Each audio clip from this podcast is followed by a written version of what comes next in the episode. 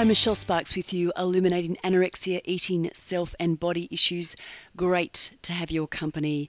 Today I want to speak about 3 keys for those who struggle with disordered eating, self-body concerns.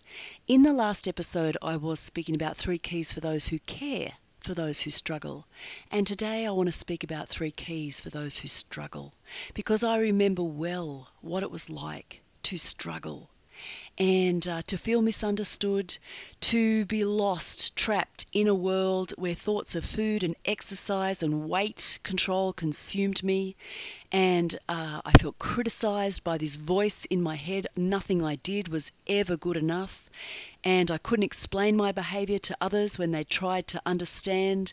I remember when I was first in that place of parents being really concerned and, you know, just come on, just eat and stop exercising and etc.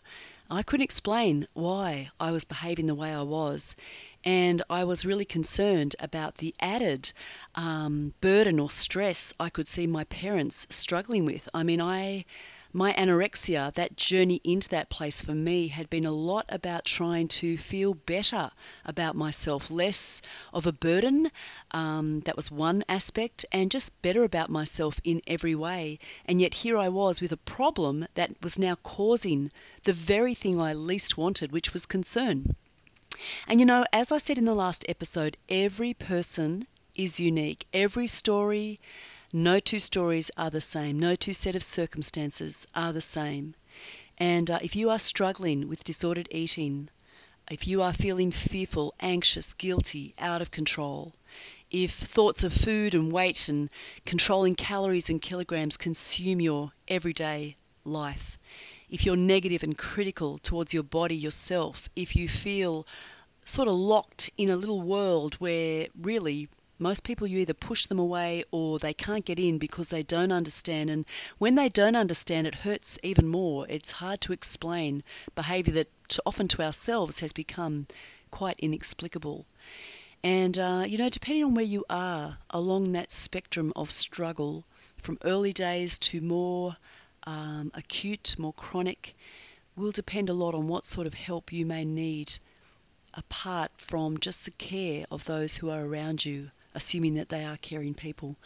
But here's 3 thoughts, 3 keys for those who struggle. The first is compassion. Compassion. And you know, that's the sort of feeling that would be in your heart if you were looking on to someone else that was struggling the way you are struggling. If you could get outside your skin, or perhaps you could imagine someone you really cared about, a young girl or a young person, letting you know what's going on inside their head and their heart, why they're starving or restricting, they're binging or purging, how they feel, the anxiousness, the guilt, the shame, the fear, the isolation. If you could see inside that person, if they were telling you their story and it was actually your story, it's a sort of compassion that would flow from your heart towards them, because you would know that it's an awful place to be, trapped inside that world of thoughts and behaviours that are just never enough, never good enough. That bullying, critical voice, and the feelings of guilt and shame and you know, different feelings. I'm not going to put all those feelings out there because they're going to be different for each person, and I don't want you to feel that you have to be a certain way to be struggling in this space. You will know if you are struggling in this space.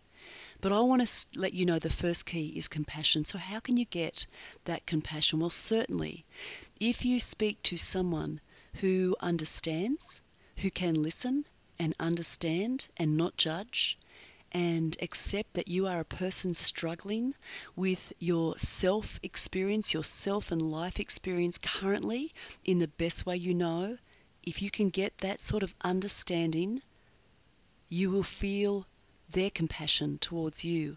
And when someone else is compassionate towards you, it helps you feel compassionate towards yourself. You can also get it by hearing other people's stories where it just triggers compassion. You feel compassionate for them, And you think, wow, I'm a person like that person, and I'm struggling in these ways. And it may help you to feel more compassionate, more gentle, more patient with yourself, more kind. It's about being kind. You know, we all struggle. We all struggle.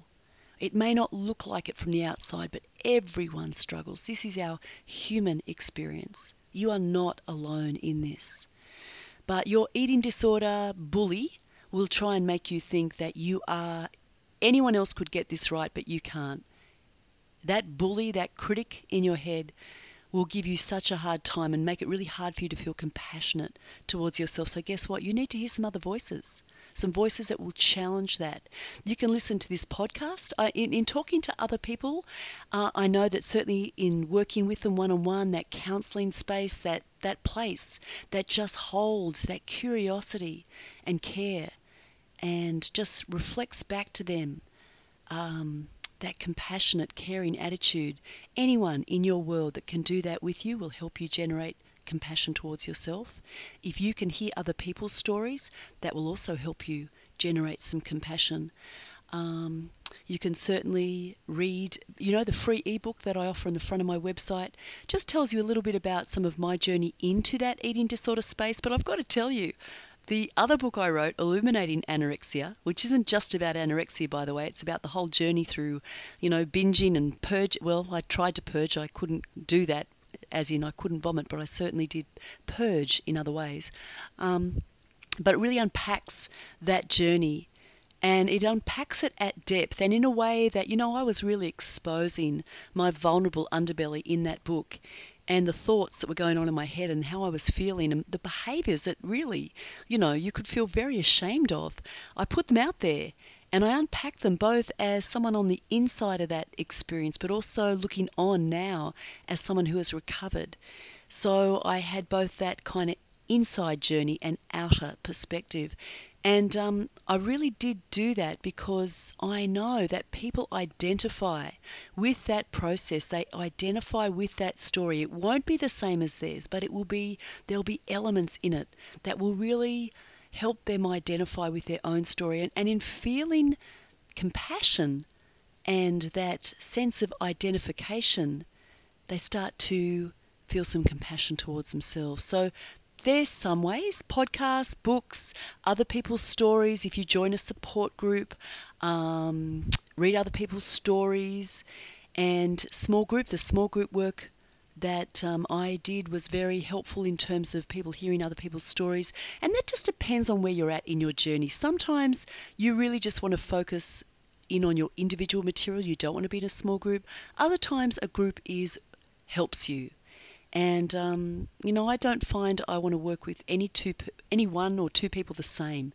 Each person is unique, and it's important to hear that and to work with them according to where they're at in their journey and what they need. So compassion, that's your first key. The second key is curiosity. Just as I was saying to those who care for you, hey, it will really help your loved one if you can just come in with a warm, caring attitude that says, hey, look, I may not understand all this. In fact, I don't, but I want to. I want to understand. I want to get alongside you and support you, but I can't do that unless I know what's going on for you. Can you tell me what's happening for you?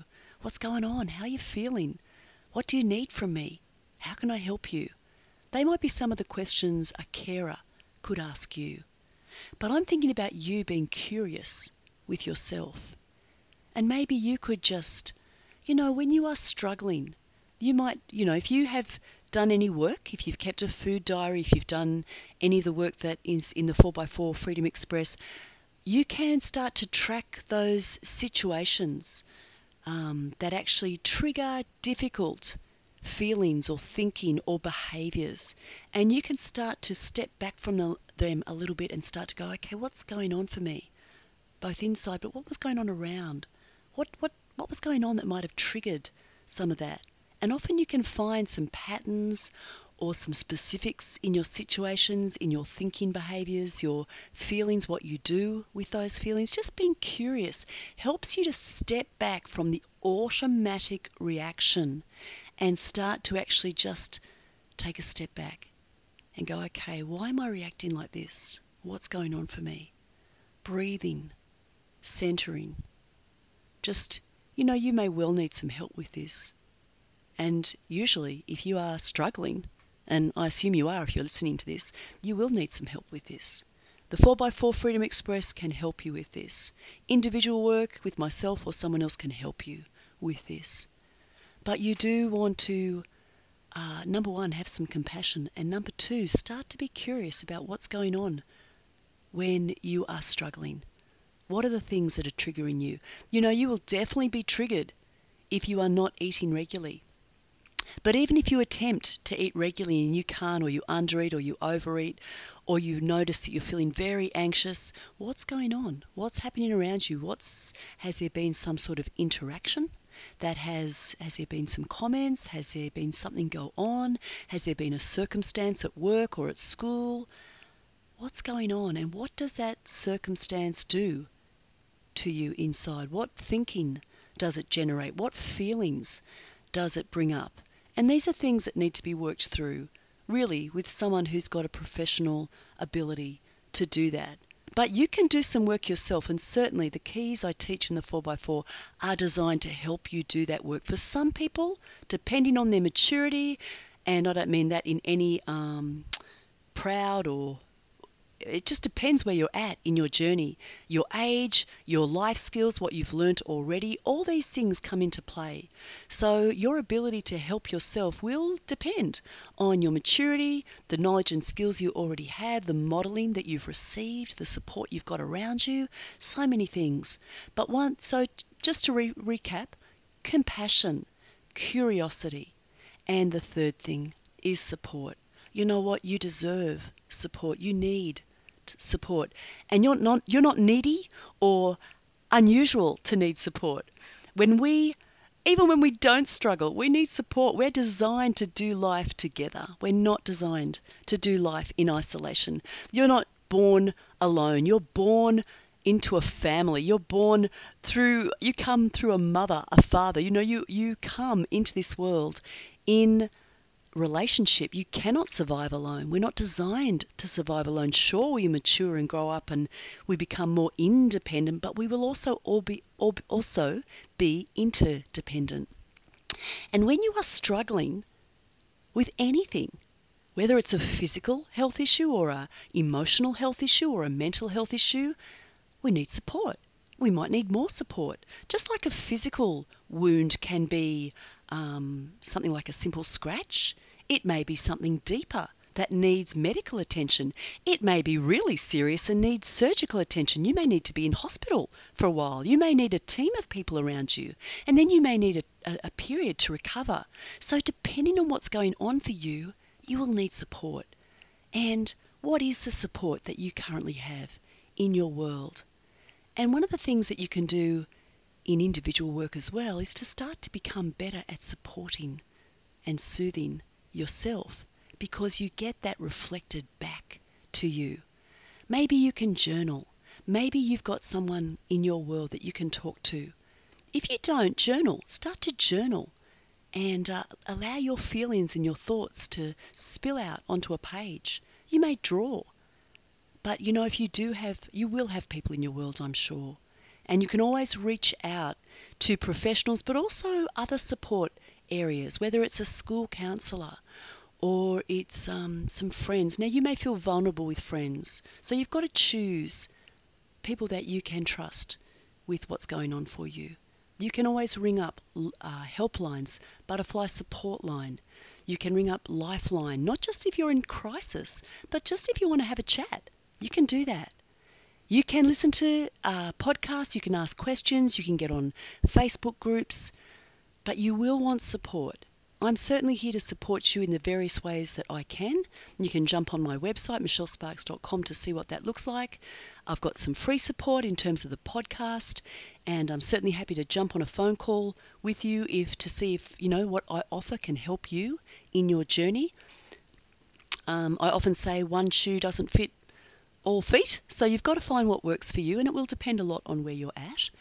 But so that's three keys for you if you are struggling: compassion, curiosity, and support. So maybe if you haven't done this already, even if you just jump online right now, get hold of my free ebook, that will at least give you the start of some support. You can also jump into the 4x4 Freedom Express and you can have a look at the videos that are uploaded there for free. They will help you. But you know, there's nothing like personal support. You know, one-on-one. We are designed for relationship. We work better in relationship. There's a give and take. And you know what? The other wonderful thing about relationship is that even though you may feel like, wow, you're struggling in an area, guess what? We all are. And there will be areas where you can give out of what you've got inside you, whether it's a smile, a listening ear, a kind word. You might be able to do something to help someone else, something really simple. It might be to do a bit of gardening for someone or, you know, help get some shopping for someone who's, you know, inside because of some health condition. You can do stuff, and that what you can do will actually build your sense of self-worth, and it will help you care for yourself. You'll see yourself as a worthy, deserving individual, and you are exactly that. You are a worthy, deserving individual. You deserve compassion. You deserve curiosity. You don't deserve judgment, but curiosity. Open questions. I wonder what's going on here. Wow, this is really interesting. Why am I doing that? I'm not sure. Maybe I could talk to someone. Maybe I could talk to my mum. Maybe I could talk to my friend. Maybe I could look at getting some counselling support. Who knows? But you are worthy and deserving of compassion, curiosity, understanding, and support. So until next time, travel well.